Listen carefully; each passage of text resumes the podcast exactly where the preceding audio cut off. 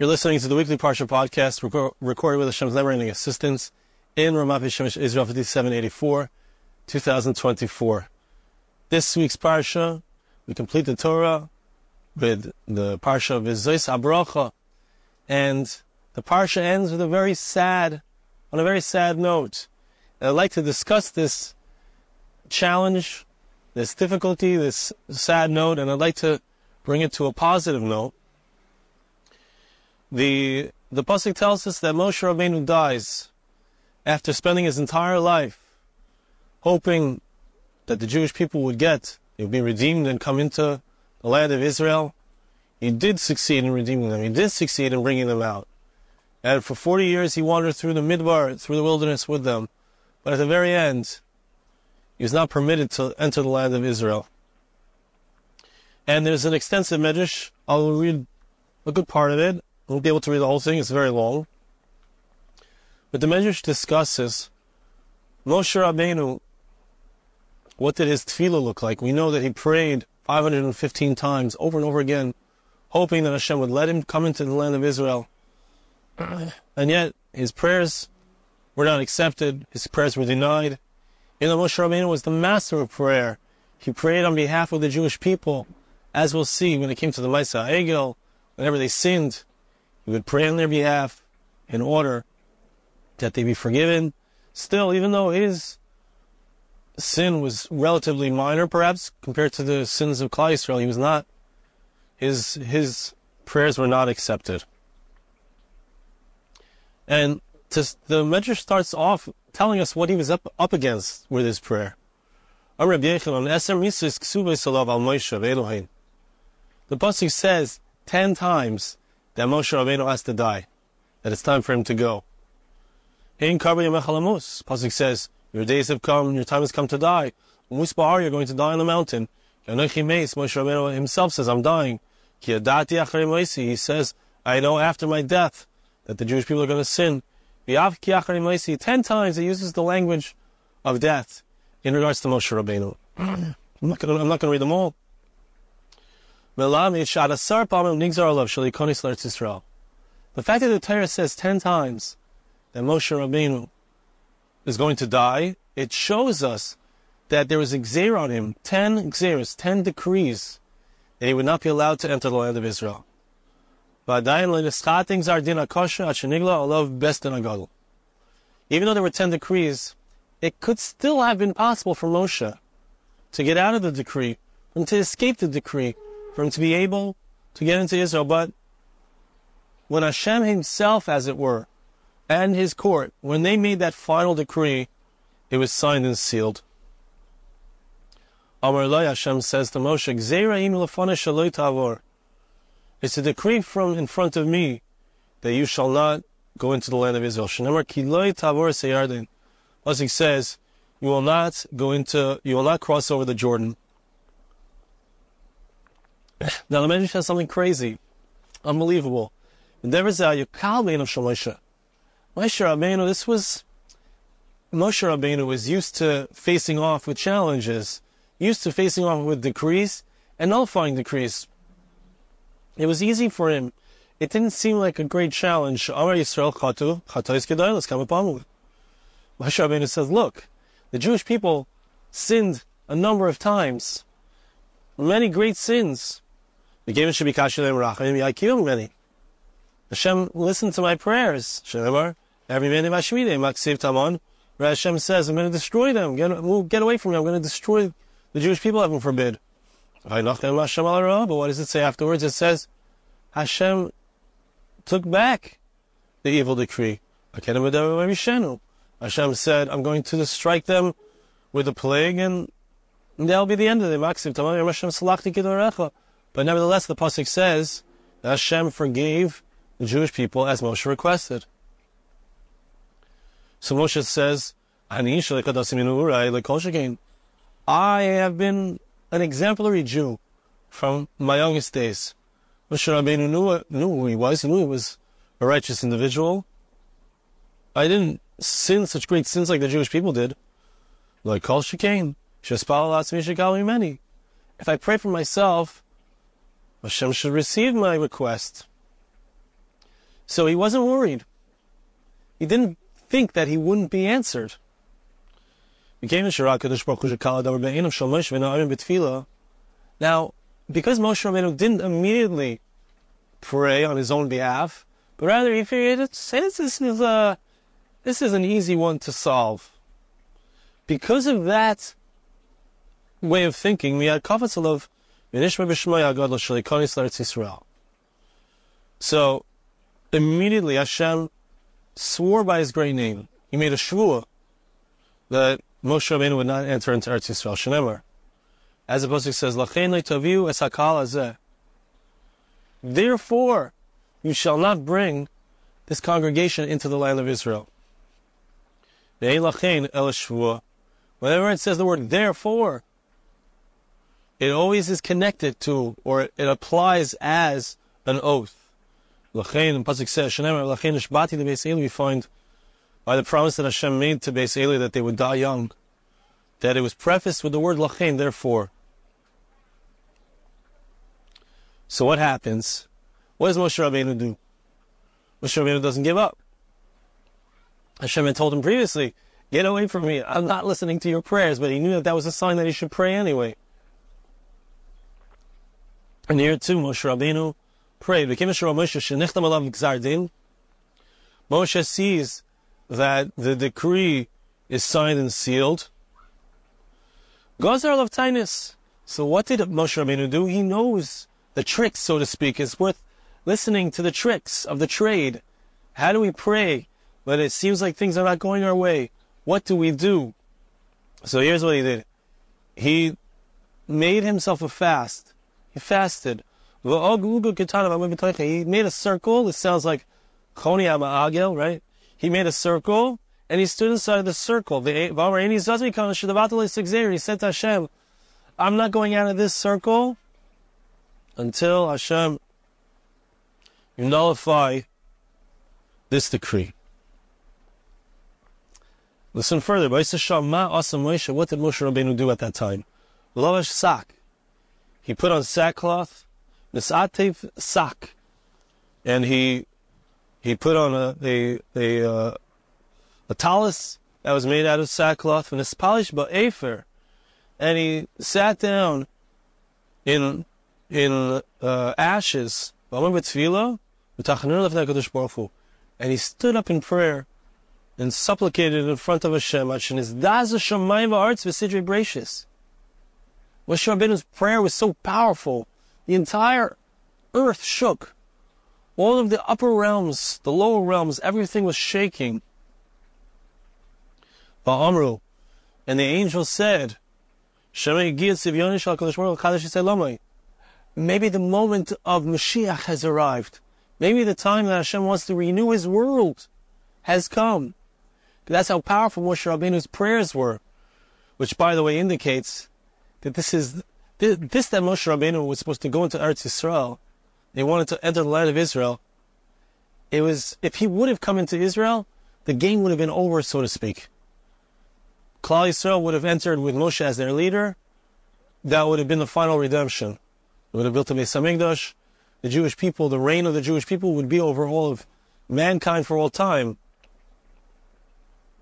So his prayer, Moshe Rabbeinu's prayer wasn't just for himself that he should come into the land of Israel. It was I gotta finish the job that I started. And if we'll get to it, but he says that kind of, that kind of, he says that type of uh, statement. He says, I, I took them this far. I can't leave them now. I gotta finish the job. He was the goel. He was the redeemer. He wanted to complete the redemption. So the, the prayer that he's praying is, is turning over the entire earth the physical realms, the spiritual realms, the angels are saying, wow, it, it must be the moment that we've been all waiting for. Mashiach is about to arrive.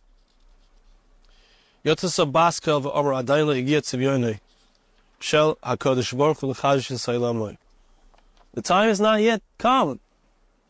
A voice comes out from heaven. Hashem says, it's not yet the time of Mashiach. It's not yet the time that I plan to renew our world.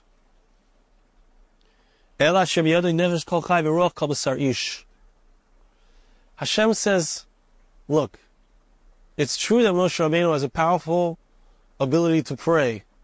It's true that Moshe Rabbeinu knows all the secrets of prayer and he knows how to sit and to wear the right clothing and to say the right words and to get himself into the right frame of mind.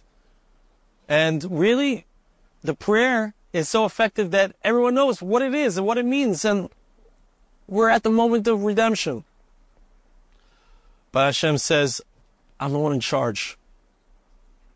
Hashem has the power. The souls of every living creature are in His hand. And the spirit of every, of all the flesh of man. And who is this man that's in the hands of Hashem? Ruach kol b'sar ish, in ish el. Says the Medrash, we find that Moshe Rabbeinu himself is referred to as ish, as a man. The man Moshe was very humble, more humble than all human beings on the face of the earth.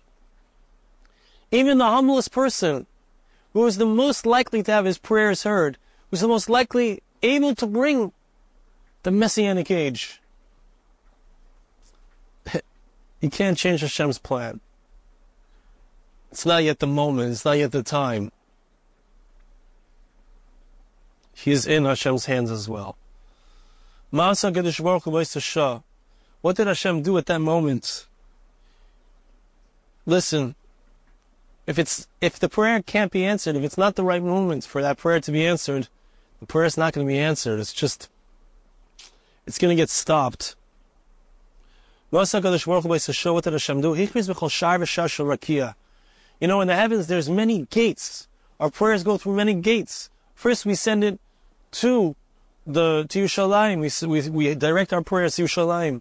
We direct our prayers to the holy mountain, to the Makam HaMikdash, the place of the temple. We direct our prayers to the Kodesh HaKadosh, the Holy of Holies, to the foundation stone. And from there, we direct our prayers up to heaven. But there are many gates that those prayers have to pass in order to get up to the heavens. And Hashem said, every single gate, called best and best Moshe,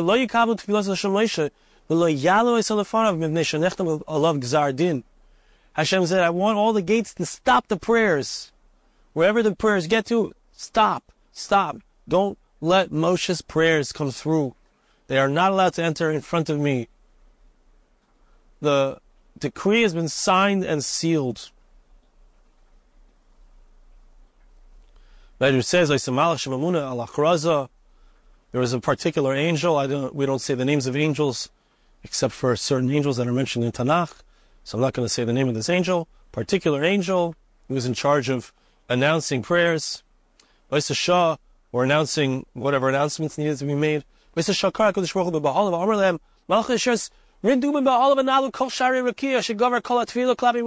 The prayer is getting too strong. You gotta close up all of the, all of the gates. It's, it's getting too strong. His prayers are getting stronger and stronger.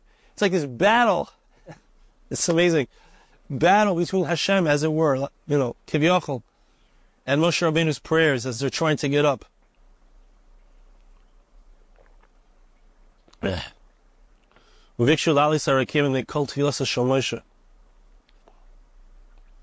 Moshe's voice of prayer was raising it up. It was getting higher and higher. His prayer was like a sword that just rises up and rips everything in its path.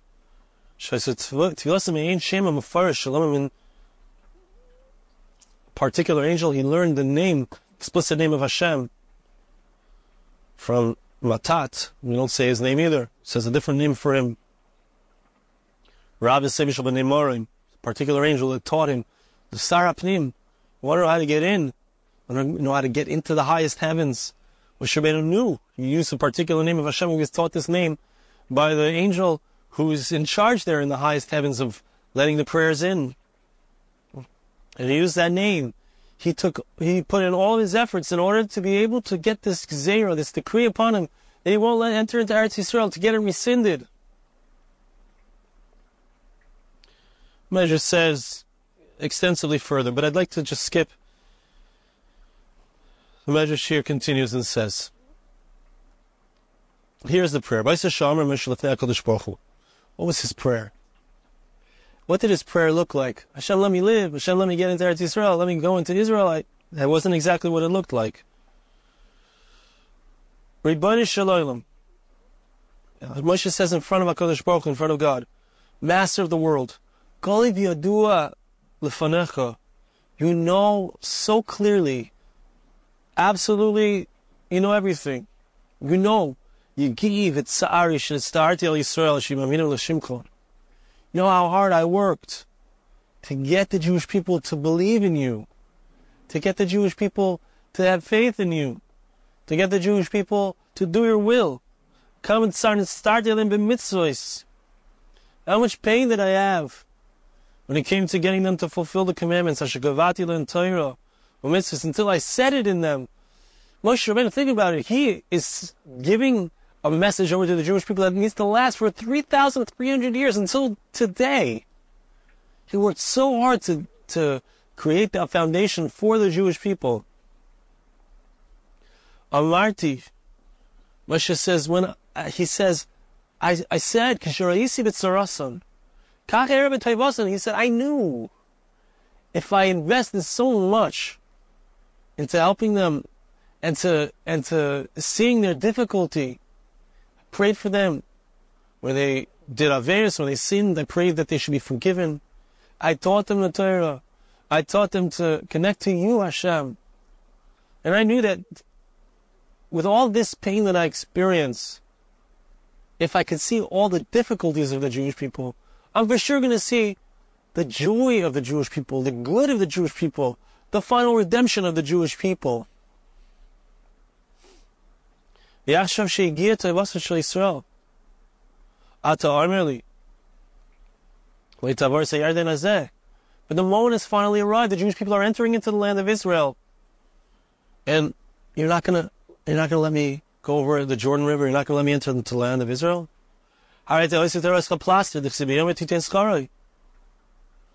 Which it says, in your Torah it says, that when somebody works in the day, you got to pay him on that day. I've been working all day. I've been working my whole life. One goal, and that is that the Jewish people should have a relationship with you and should be able to enter into the land of Israel and should be able to fulfill their national destiny. You got to pay me. I worked so hard. You got to pay me at the end of the day. Just like it says in the Torah. When someone works for you, you gotta pay them at the end of the day. Ki anihu. You can't let the sun set and not pay him. He's poor. The Pasuk says, a guy is poor, you gotta pay him, you gotta make sure to pay the guy and give him the money at the end of the day. He worked hard all day. He has the money to pay, to pay for food for, for his family. I worked all day, I worked my whole life. זוהי שילום עבודה של ארבעים שנה, שעמלתי עד שעם קודש ונאמר. How can you not pay me? Moshe Rabbeinu says, I worked so hard, 40 years, in the wilderness, in the midbar, in order that they should become faithful to you. They should become a holy nation. שנאמר ויהודה Oid rod im kel im kedoshim nemon. So this is the the and the Medrash doesn't really answer the question. The Medrash goes on to say that Hashem tries to send the Malachim Abbas to kill him, but the Malachim Abbas can't succeed in doing it. He tries to send different Malachim, different angels. No one can do it. In the end, Hashem is the one who has to take Moshe Rabbeinu's life directly. This is Neshika. What do have Well, the question is, the question is, what's the answer to Moshe Rabbeinu's question? They don't. The the Medrash doesn't ask this question. Moshe Rabbeinu says, "Hey, uh, we didn't fi- you didn't finish. I fin- I did the job, and I'm not being paid for my for my for my job." And you know, we read this. We read this on Simchas Torah. This is the completion of the Torah, and it's it's like a very anticlimactic completion of the Torah. I mean, we do read on Simchas Torah the beginning of Yoshua, when Yoshua takes the Jewish people, which is the continuation of the story.